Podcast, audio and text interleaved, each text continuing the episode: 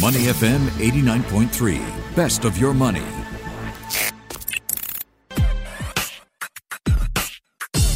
Money and Me on Your Money, only on Money FM 89.3.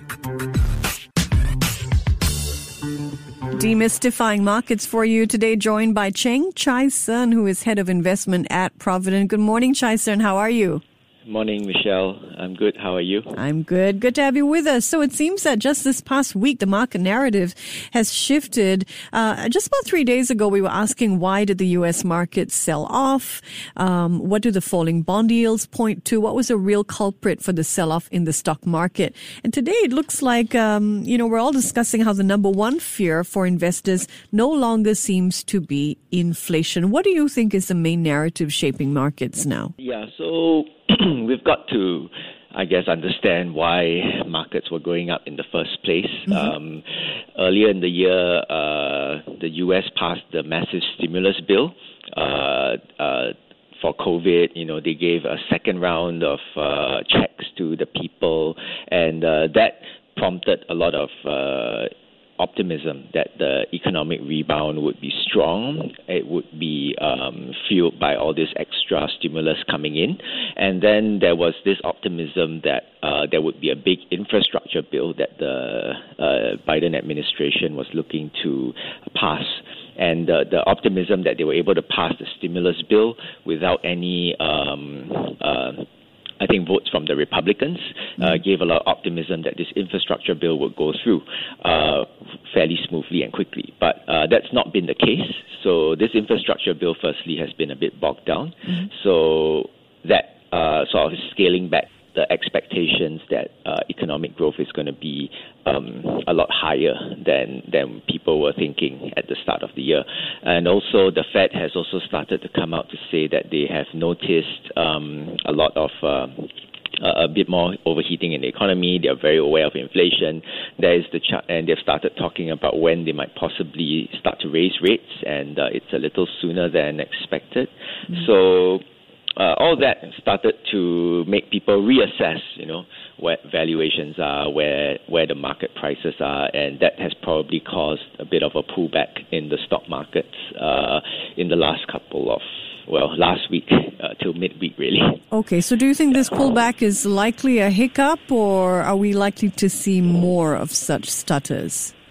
Um, well, markets don't go up in a straight line. So there will always be stutters. Uh, and it's just a normal functioning of the markets as they try to price in uh, the available information. Mm. So, you know, prior to sometime, uh, maybe last, last week or the week before, we didn't know, you know, if the Fed was going to raise rates earlier, you know, but, but now we do. Uh, you know, as, as more information unfolds, maybe the infrastructure bill might suddenly, you know, pass through mm-hmm. uh, and uh, uh, pump a lot more uh, fiscal spending into the economy, U.S. economy than expected, and then the markets will, you know, rally again. So, so I think it's, um, I mean I, I know it sounds a bit uh, cliche, but you know it's really something that nobody can predict. Uh, mm-hmm.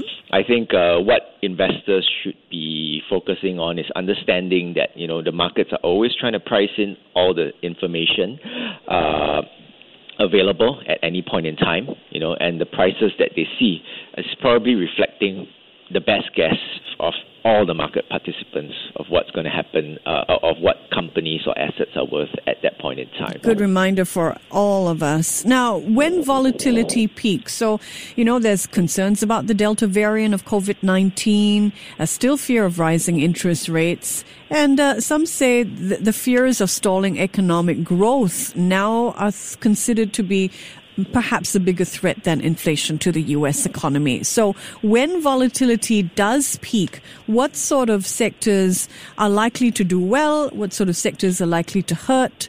Which could uh, do with a boost? Um, I guess if you're referring to you know volatility peaking as meaning when volatility is very very high, uh, I think it's always um, the defensive sectors like. Uh, uh, and I think that the key thing to remember is why you know stocks are worth what they are. It's because they mm. companies generate cash flow.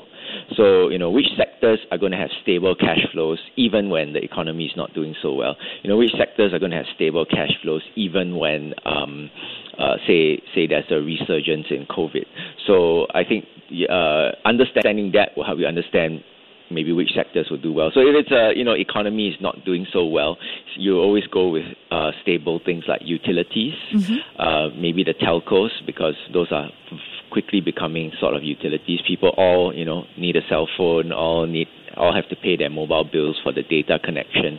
So so all these com- uh, companies have very stable cash flows, uh, even when the economy is not doing so well, because the product and service they offer is very sticky, very essential. People sort of need to pay that bill. If not, um, yeah, they're going to have no power no water.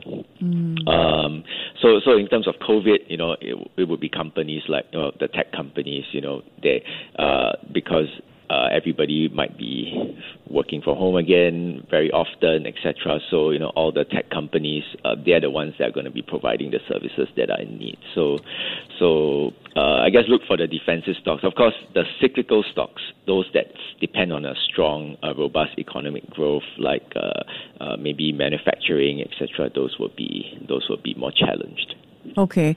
Uh, we know second quarter earnings gets underway this week, and uh, what's expected, Refinitiv looking at a huge increase in profits for industrials, which was one of the hardest hit sectors during the pandemic. Uh, could industrials do well in your book? Uh, I mean, if the economy is doing well, definitely. As you can see, uh, the market has already uh, pricing that in uh, because they are expecting the economy. They were expecting the economy to do very well uh, this year. So uh, industrials have rebounded very strongly. Value stocks have rebounded very strongly. Um, if, of course, if that picture changes and the economic outlook starts to look not so rosy, then well, industrials won't do so well if uh, yeah if if uh, if the economic outlook changes. He's helping us demystify market movements. Cheng Chai Sun is head of investment at Providend.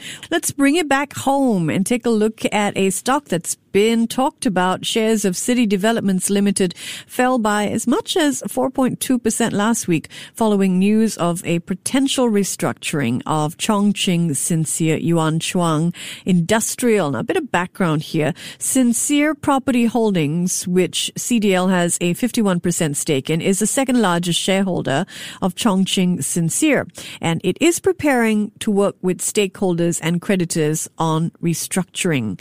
CDL shares dropped to an intraday low of about $6.71, down some 4.2% on the back of that news. So what does Chongqing Sincere's potential restructuring really mean for CDL stock? What do you think, Chai Sun? Yeah, uh, yeah, that's been uh, something that's been uh, making the headlines uh, somewhat uh, mm-hmm. over the past few months. Uh, I think if you look back to the last, I think, financial report, CDL did announce that they have written down uh, around 1.8 billion dollars yep. uh, of their investment into Sincere. So uh, and that's almost the entire investment into Sincere. So, so you can say that you know 1.8 billion dollars they have recognized it. It is uh, out there, and that's totally factored into the price. And they just recently commented that you know they have only about 126 million dollar exposure left into the uh, exposure left uh, into Sincere. So if you talk about valuation and you talk about you know uh, impact to the company's financials, um, that that 126 million dollars is uh, is a really really small part of their balance sheet, uh, it, and and um, it is somewhat uh, insignificant. I think uh, what's key is to you know uh, focus on what the management is doing, and uh, they've said that they are not you know going to pump any more money into Sincere. They they've sort of ring fenced it. Mm-hmm. They're not going to to add to any more exposure there. So I guess from that sense, uh, uh, whatever happens in the, the restructuring, it's not going to actually affect you know CDL's valuation very much because they have such limited exposure. Yes, they have mm-hmm. already, you know, uh, uh, written off the exposure, so all that has already uh, been uh, impacted the balance sheet and already factored into the stock price. So, I mean, for for now, uh, there there isn't really that much exposure left. So mm-hmm. so this event should not have too much of an impact on the share price. And I think you know after that fall and the news came out, I think the next couple of days the stock has actually recovered. So so as you can see, um, the impact so far quite limited. All right. Well, let's switch gears and talk about a, another a piece of news that investors haven't stopped talking about since it broke, I have to say. Hundreds of investors who reaped some $119 million in so-called profits from one of Singapore's most scandalous nickel investments. Uh, investors who reaped millions with Envy Global Trading may have to return money the some 424 investors had invested in a nickel trading scheme worth uh, about 1.2 billion. Well, it wasn't worth that. That's how big the scheme was, 1.2 billion. And it involved a big spending businessman and uh, Ng Yu Zhi, who was the former managing director of two trading companies, EGT and Envy Asset Management. So according to uh, court documents, it's been found that there was no purchase or sale of physical nickel for the purported nickel trading. So there were no investment returns. KPMG said returns paid to investors could not have come from the sale and purchase of actual nickel and that the source of such payments could only be funds paid in by investors. The, um, the outflow of that is that some investors have agreed with the KPMG proposal that amounts paid out to investors as referral fees or amounts withdrawn beyond the principal invested be returned to the companies. So apart from this case, what I really wanted to find out was, you know, given your experience, what are some possible reasons why investors can be asked to return their dividends? It seems, it seems uh, really out there. Um, well, actually, I guess you've already uh, mentioned the reason why. Uh, because, as um, I think mentioned in the court case uh, or the documents, um, that there's been actually no actual uh, investment returns, uh, allegedly no actual investment returns. So in that sense, uh, you know, these are not um, uh, sort of returns that are due to these investors and uh, if you know legally if there is a, is is a case for asking them to sort of return it because of uh, the the alleged uh, fraud, then I guess that's you know that's one of the reasons why investors might have to return some of these gains. So, short answer is there's a legal case, then as an investor, you're going to have to find, you're going to find yourself. I mean, but have you ever heard of investors being asked to return their dividends? Um, well, not any that have been uh, uh, uh, sort of legally gained or, properly, you know, uh, that are actual investment gains. Yes, no. right, right. Not in recent history, right? It is very unusual. All right. Um, help us help us out as investors because the people involved in this particular case some of them were accredited investors. So you know some might say what what possible way was there for man on the street to recognize that this was a fraud? Uh, if you look closely at the details in this case, what was being, you know, um, offered to investors was some 15% returns per quarter or 60% per annum returns on nickel trading. So my question to you is, as an investment professional, have any other commodity funds offered returns on this scale that you've seen? Um, not to my knowledge, I don't think uh, have seen anything uh, uh, offer that kind of returns. Um, I mean, I think you know, in assessing any kind of investment, you always just want to uh, keep in mind uh, there is no risk without reward. Mm. So you always want to see where your risk, uh, where the risk-free rate is. Uh, in this case, you know, in Singapore, our 10-year uh, Singapore yield, which is our risk-free rate, is around one point.